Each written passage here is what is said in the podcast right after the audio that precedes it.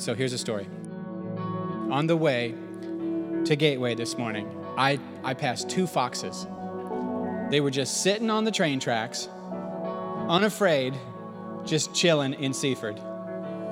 And well, I did what any reasonable person would do. I pulled off the road, flew it, put it in reverse, and drove backwards while filming out the window. And I got a video of my of those two foxes, and they're like, "What in the world? This guy's going backwards! I'm out of here."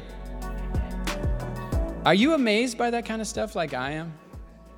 We had a pair of turtle doves that stayed at our house for years and years and years until one of them died, and now we have that one solitary turtle dove still hangs out at our house, in between our house and Susan's house, Sue, and sits right on the power line at the one spot and sings its little poo poo poo poo. You know? Do you notice these things? You ever sat out in the woods and just listen to the birds? Do you ever go to the beach and just hang out and not do anything? And just let the waves be the most cost effective emotional healing counselor you've ever had not to pay?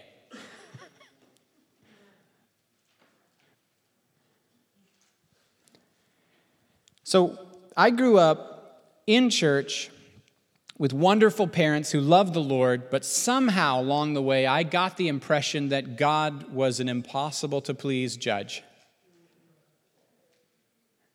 And eventually, I rejected that vision of God, which I thought was my only option of what to believe in about God. So, in other words, I eventually rejected God.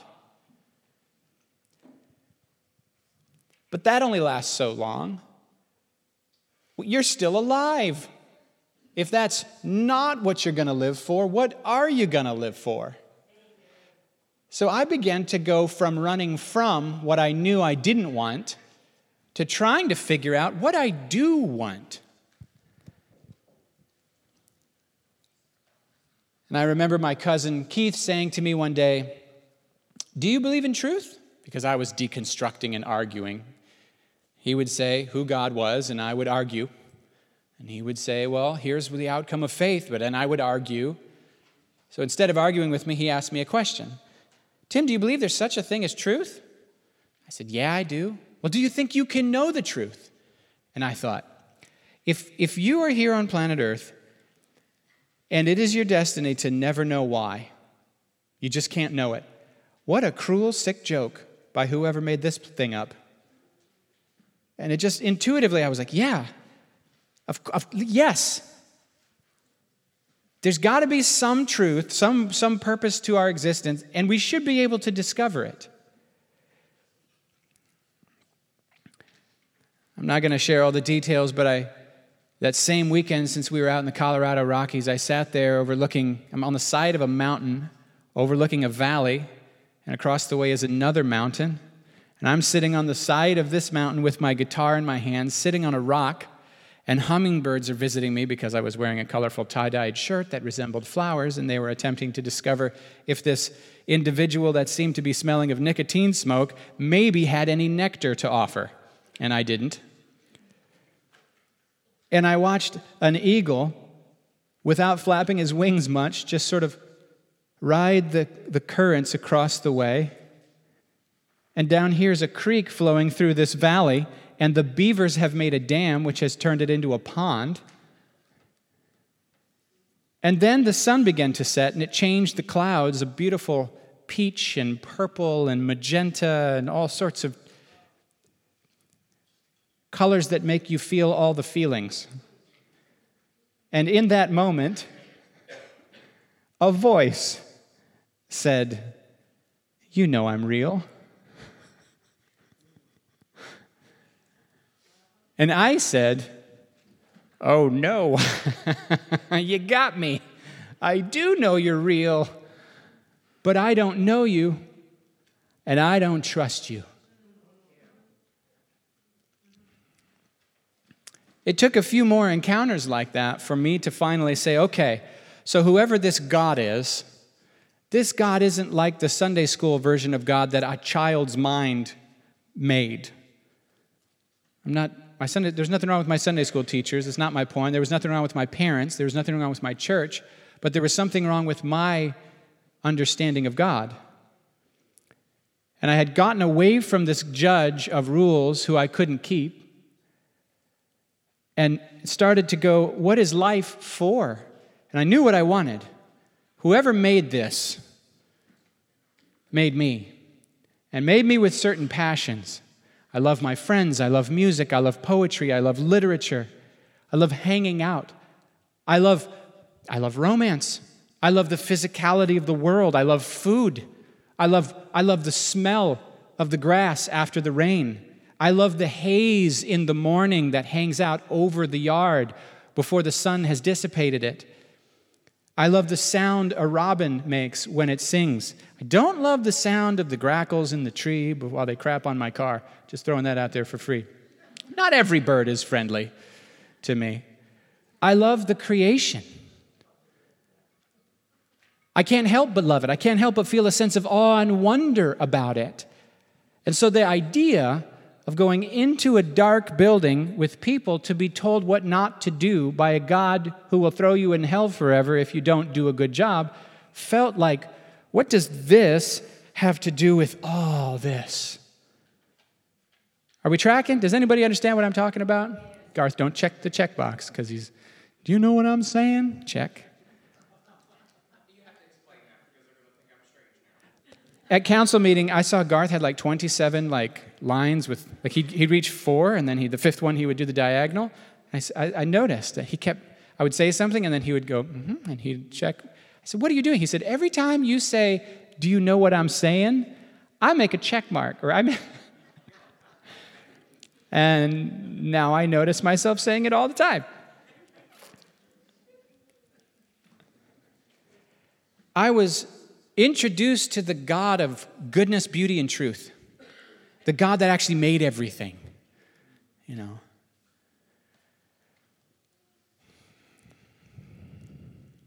It's, it's interesting. When Mark Yoder was here a few weeks back, he said, When I grew up, we kind of, some of us youngsters had the impression that we had to choose between uh, going after fun and pleasing Jesus. And he said, I've gone after pleasing Jesus, and man, it's been fun. Some of them chose fun, and they're still wondering when it's going to start. That's so deep. I, I rejected my child vision of a, of a law giving God whose answer to everything was no. Can we? No. But what if we? No. Yeah, but we're not going to, we just want to know. And we kind of got the impression sometimes that that the devil's the one with all the fun stuff. And God's the big killjoy with nothing but no. Forgetting that Jesus invented all the good stuff. And Jesus designed us to enjoy the good stuff. And the devil hasn't made anything ever. He's a parasite. All he can do is take what God made to be really, really awesome and tempt you to use it in a way that ends up hurting you and other people instead. That's his whole game to lie to us and tell us we don't have things we already do have and that we can't do things that we're called to do in a certain way, God's way. But that's who I encountered out there on the mountain. Was the God who made cover your ears children.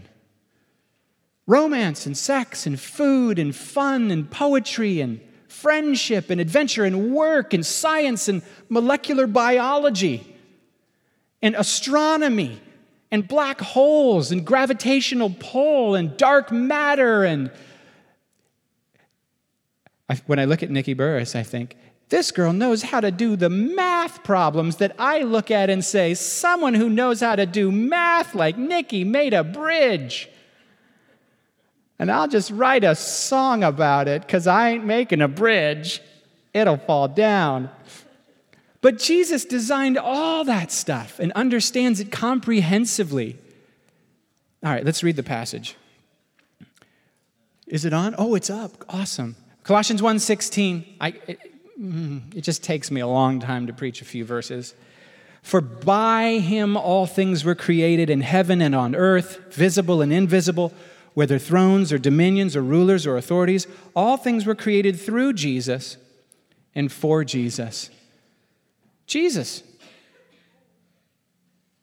The little baby in the manger in Bethlehem, that Jesus. The Galilean who told parables to confuse people so that he would hide the truth from those who weren't hungry but for those who were, that Jesus. He's no afterthought. He's not actually this size. Do you know what I mean? This Jesus, by him all things were created in heaven and on earth, visible and invisible. You know this story. I worked at the gas station, and one of my friends came up to me who was the guy who was the cook at the gas station. It was Clucker's Corner Market. Clucker's because we sold chicken, and that chicken was amazing. We also had sandwiches and pizza and sodas and lottery and scratch off. And every time I would sell cigarettes to people, not every time, but lots of times when I would sell cigarettes to people, I would try to convince them to stop smoking.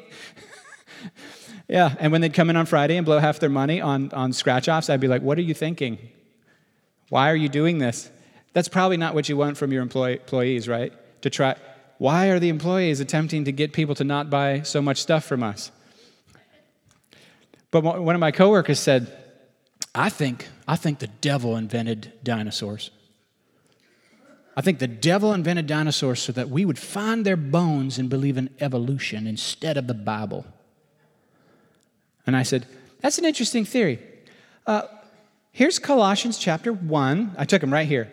I said, So it says Jesus created everything visible and invisible. Um, are dinosaurs visible or invisible? And he's like, Visible. And I'm like,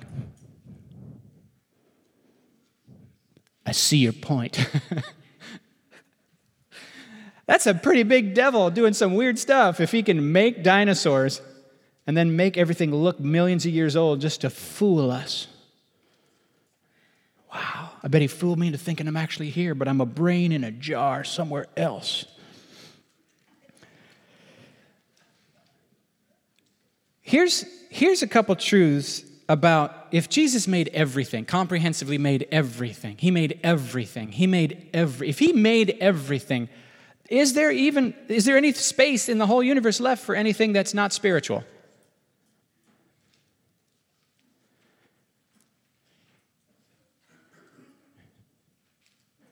Is there a secular world? There is no such thing. All there is is Christ's. So that means that every moment of every, like, no matter where you go in this world, you're looking at his creatures, aren't you? Everything, every one. Everything, every one. So you never leave his presence and you never leave his property.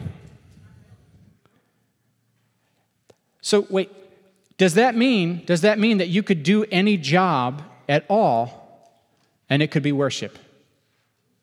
You could build bridges, you could you could work in environmental care, you could build houses, you could do counseling, you could be a school teacher, you could be an astronaut, you could be a, an airline pilot, you could work in food services. You like is there any field of vocation that isn't dealing with his stuff? So everything is spiritual and everything is Christ's, right? And there's no secular world. And there's no secular people. Everyone is spiritual, whether they know it or not. And there's no, there's every every good and perfect gift is yours to enjoy. Have you ever think it's weird when churches don't have windows? Do you know in our tradition, when we tried to get back to the Bible, one of the things we did was we smashed all the paintings. We smashed all the art from the churches. We went back to plain white walls with no pictures of anything, no pictures of Jesus, because we thought that's violating no graven images. Yeah, but wouldn't God then be violating no graven images when his son took on flesh and came among us Doesn't the principle of Jesus, just like we switched the Sabbath from Saturday to the Lord's Day in honor of his resurrection, doesn't that maybe mean that Jesus is such a big deal that we're going to have to rethink how we've understood certain commands? And look at your Old Testament tabernacle. It's so beautiful and filled with artwork and filled with smells and filled, filled with symbols. How did we get from beauty, conveying a sense of his presence and goodness, and art and uh, Oholiab, Bezalel, and Oholiab? You remember these two guys when they're building the tabernacle? God says to Moses, Hey, check out Bezalel and Oholiab. I've put my spirit in them, and they're skilled in all kinds of crafts and they can carve and they can draw and they can paint. They can embroider. And they're given detailed instructions to make beautiful art to fill God's tabernacle. God likes sights and smells. And I said this last time, but can you imagine the Puritans writing a book like the Song of Songs, Song of Solomon? If you've ever read the Song of Solomon, you know it's a celebration of heterosexual, monogamous, physical romance. It is intense. We used to laugh about it and read it during church when we were teenage boys. They'd be up there preaching serious sermons, and we would be like, chuckle, chuckle, look at this verse, chuckle, chuckle. Why? Because it's actually racy. Would the Puritans make that book and put it in their Bible? No, they would not. Would we put it in our Bible? If I'm honest with you, I probably wouldn't have put it in mine. When's the last time you wrote a poem to your lover celebrating their body in detail and then read it in church and put it in the Bible? It's right there in your Bible. What kind of a theology gives birth to a culture that drinks wine and dances? I said this last time and I felt like I needed to explain it more fully. First off, just so we're clear, I do not drink alcohol because the Holy Spirit told me not to. But I do not judge you if you drink alcohol responsibly to the glory of God, like Jesus did. But if you, like me, are led differently, then please be obedient to that. But what does it say about the doctrine of God as our creator, of Jesus as our creator, that he gives us everything richly for our enjoyment? Because I know we humans have a tendency, if something can be abused, we make a rule that no one's allowed to touch it. As I often say as I'm complaining, this is why we can't have nice things. I take a walk in my woods and I see litter. And I want to punch the world a little, by which I mean those who litter. I was like, I'm going to make a public service announcement. Hey, you people who are littering are probably the same kind of people who lie and steal from old ladies, and you're going to hell.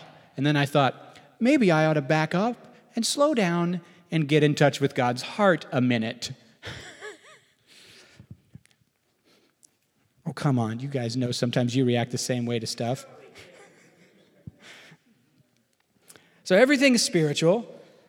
Jesus, as creator, is very world affirming, very life affirming. There's no secular world, everything is spiritual. The devil never created any pleasures, Jesus created all of them. And then I hear a voice that says, "Well, yeah, Tim, but what about? What about? What about 1 John 2:15 that says don't love the world or anything in the world? Because if anyone loves the world, the love of the Father is not in him." What about that, Tim? Gotcha. Ha ha. Ha ha ha ha. Painted you into a corner. And I would say, well, first off, let's make sure we understand what the, what the Apostle John means by world. Because the same apostle that said, Don't love the world, said that God so loved the world that he gave his only son in order to save the world, not condemn it. So if God loves the world, but the same guy who said God loves the world said we're not supposed to love the world, what are we missing? Maybe, maybe they're using the word world differently in those two verses. Maybe, just maybe, worldliness means ungodly values. Just maybe the world we're not called to love, but we're called to hate, is a system that exalts us instead of Christ. Selfishness, idols instead of Christ. Are you with me? See, but here's the thing. Maybe, maybe you've learned this. I'm still learning this. Everything can be an idol or a gift. If it's an idol, it's in competition with Jesus for my love. But if it's a gift, it actually increases my love for Jesus. My enjoyment of my wife can be an idol.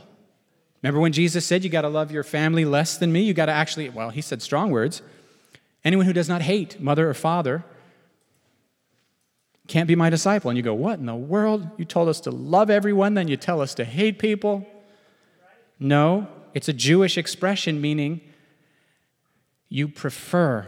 If you had to choose between the two, you're going with God. Your allegiance, your ultimate allegiance is to God, not your biological family, which is interesting. Americans get that one wrong all the time, especially the church. Have you noticed this? We're like, it's, it's, it's Jesus, then family, then church, and then work, and then ministry, or something. Preachers get all these weird things. And there's Jesus hanging out in the midst of a house, and the kingdom has come, and he's ministering to people. Now, that's that, the word minister is a Bible word. Let's see if I can translate it. He's loving on people. That's a little easier. And here comes his mom and brothers, and they're there because they go, Oh, Jesus has lost his mind. We got to collect him. And he says, Who are my? They go, Oh, Lord, your, your, your mom and your brothers are outside. You better go see them. That's priority numero uno. And he says, Who are my mother and brothers? Whoever does the will of the Father, that's my mother and brothers. So there's deeper, deeper commitments, kingdom commitments than biology. So we're to prefer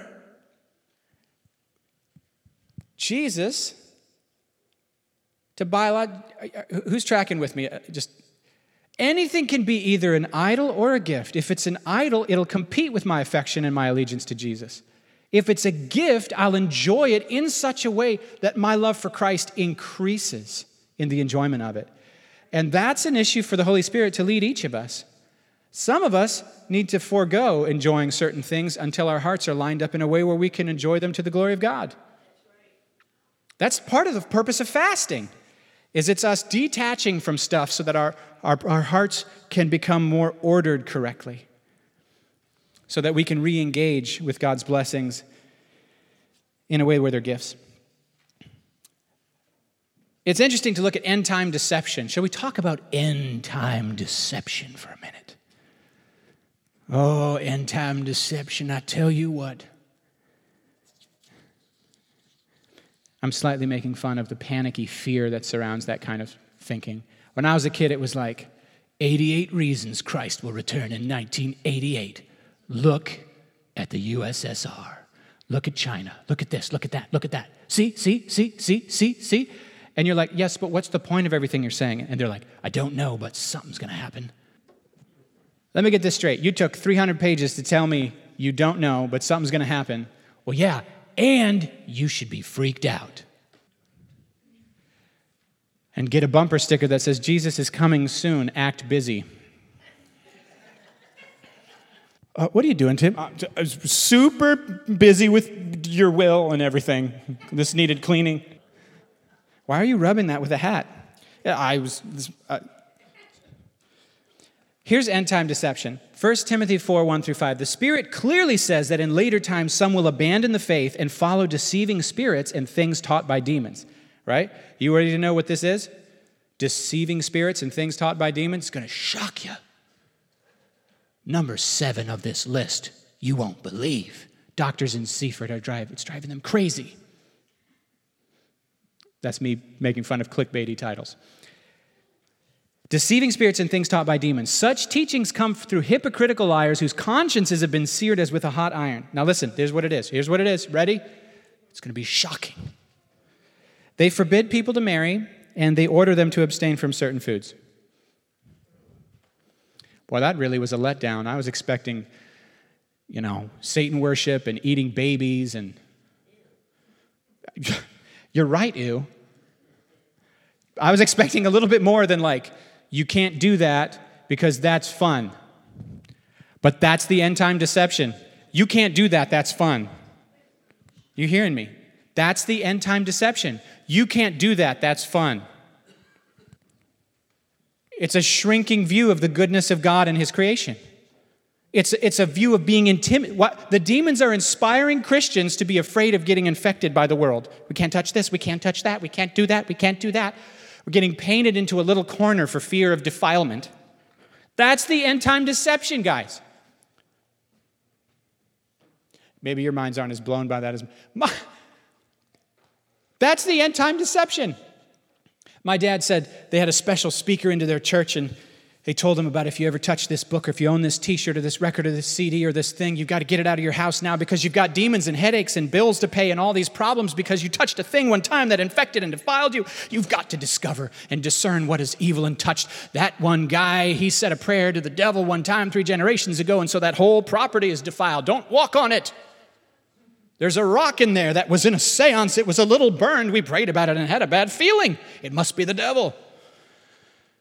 I'm exhausted even thinking about that kind of mindset. Meanwhile, here's us walking through a pagan shrine that's filled with demons, and they are parting the way around us because they know who we carry. Oh. Oh. So Will Hart and Ravi, they they go into the pagan temple and disrupt the demonic worship. They weren't fighting and getting prayed up and having three intercessors and four shofars and pour oil on it. They're just in love with Jesus and He's Lord of all. The end time deception a tiny Jesus in a church that's intimidated by the devil and therefore can't live in the world and enjoy what God made. Because it's bad for you. Everything's bad for you. What are we going to do? I'm just going to eat bacon. That's what I'm going to do. For God created, everything God created is good. Oh, I got to read the whole sentence. They forbid people to marry and they order them to abstain from certain foods which God created to be received with thanksgiving by those who believe and know the truth. What truth? It's Jesus's. But that goat was, was devoted to a devil. Who cares? Jesus is Lord. He made the goat. Yeah, but they said the special words and they did the thing and they cursed it, and those who eat it will be cursed. Watch me. Thank you, Jesus, for this goat you made. Hallelujah. It's going to nourish my body and not. And this reminds me of St. Patrick going in and cutting down the sacred grove of trees that they worshiped, that they had devoted to the pagan gods, and they were like, oh, kill him. He's going to take, if we don't kill him, the gods will kill us. And then somebody with rational thought says, maybe we ought to just see if the gods kill him. They're so powerful. And then they didn't, and everyone got saved. I kind of wish we'd do that about Halloween. Oh, the devil gets a whole day of the year where Christians aren't allowed to participate and go out and meet our neighbors? How about instead we go, we're filled with the Spirit of God. Let's dress up like Mickey Mouse and go out and say, God bless you in Jesus' name. Give me my free candy. Give me my free candy. And then Linda would give out apples and, uh, and Juice Plus gummies. Because they're actually good, you guys. I got rebuked for eating them. I thought they were gummies. Turns out they were medicine. Well, you know what I'm talking about. But I'm just saying I got in trouble for eating them because they're tasty. How am I supposed to know that these gummies are more expensive than corn syrup gummies? See, God made everything good and it's supposed to be received as a gift to make us love Jesus even more for how good he is, that he's so gracious, he's so kind. Received with thanksgiving because it's consecrated by the word of God in prayer. I'm going to speak the word of God over that dumb, demonically whatever goat. I'm going to speak the word of God over it, and I'm going to pray over it in Jesus' name. and boom, the curse is broken because my God's bigger. Nan boo boo. Oh, free. We get free. Great big Jesus who made everything, and then we get to be free. We get to be at peace in his world. The whole creation is actually good, and it's a tabernacle of Jesus' glory. And when you see it, you go, oh, everything cries holy. It's also groaning. it's groaning, and so are we who are born again, because it's not yet how it's called to be. Something went wrong, y'all. But even though it's groaning, it's still his tabernacle. It's still filled with his presence. You know. Uh, I should probably stop talking. Oh yeah, here's here's one application of this of this sermon. Go outside. Just turn that thing off, son, and go outside. I had a dream this morning, and in the dream, I was in a room with some friends, and there was like 20 screens of various shapes and sizes and there were billboards with moving video advertisements on the columns of the room in the building. And I kid you not, there was a huge widescreen show uh, TV that wasn't even showing a show. And then we were all uncomfortably watching one show over here, and like I'm, there was like so many screens everywhere. Oh my word, it's killing us. Go outside.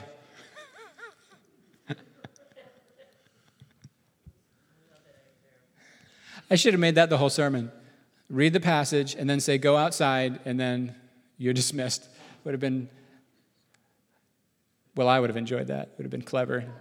Everyone, I don't understand. We just, we, did we just all get excommunicated? I don't know what happened.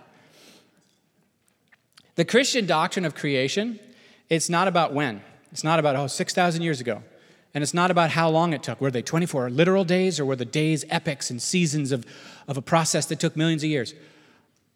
You can read my lips. Who cares? The Christian doctrine of creation is about who, not when or how long. And it's not about the past or the future, it's about the present. Jesus currently owns it all, runs it all, is Lord over it all, and He's good, and it's good. The Christian doctrine of creation is beautiful and exciting. Okay, visible and invisible. So we've talked about the visible mostly here, but what about the invisible? Well, then Paul mentions thrones. Oh, it's not up anymore. Thrones, rulers, authorities, and powers. And I looked it up, I looked up all the Greek words, and I got a little frustrated because the people who made the Greek lexicons, all they said about these words, uh, these are powerful supernatural beings that rule things. And I thought, Yes, but if he mentions four kinds, I'm sure there are four ranks, and these are high ranking spiritual powers and principalities. You got to give me more detail than they're, these are angels or fallen angels. Come on, give me more. And he didn't give me more. But I will say this the Colossians, later on, we find that they are tempted to be distracted by being intimidated by these powers in the way that I described earlier. And they even have visions and experiences where they're like, oh man, if we want to if we want to have favor with those demonic powers and those angelic overlords, we're going to have to we're going to have to follow these Old Testament things better because these these these rituals if we if we tick them off, we'll lose their favor. The angels are here to serve us, but if we don't follow the right protocols, we're going to get in trouble. Because they had this vision of we're down here on earth, but God's up there in the third heaven, and in between us in the second heaven are these angelic rulers. How are we going to get through? How are our prayers going to get through? How are we going to get to heaven when we die? What are we going to do? We need extra keys and extra codes and extra experiences and extra rituals. And Paul says, Hold the dang phone, y'all. Who made those r- rulers and authorities? Y'all are tempted to worship them. Even the Apostle John in the book of Revelation, when he encounters an angel, it's so beautiful and so powerful, he's tempted to worship. You and I are probably saying, We're not tempted to worship, but I wonder if we're tempted to fear, and fear is a form of reverence. And so, Jesus is Lord over all these things. So Paul's essentially trying to say, hey guys, let's just get a bigger Jesus. You'll sleep a lot easier and you'll live a lot more richly. You'll be a lot more free. Sermon over. Go ahead and stand. That's how they told me at seminary to end sermons. Just say sermon over. No, they didn't. Kate and Pete, I think you guys got the mic now. Father, bless this congregation. Bless it all that are here. Bless all that we reach today and all that we go home and spend time with each other, Father, and open our eyes to see all the little things, the little things in our lives that you put in place to bless us, all the little things time with family, the food on our tables, the things we enjoy, the home we live in, our animals, the beauty outside, the beauty in laughter. Let us see all the little things, Father. Let us enjoy each other's company. Let us connect one together as a family. Let us seek your face daily, Father. Bless each one of us as we leave today. In Jesus' name, amen.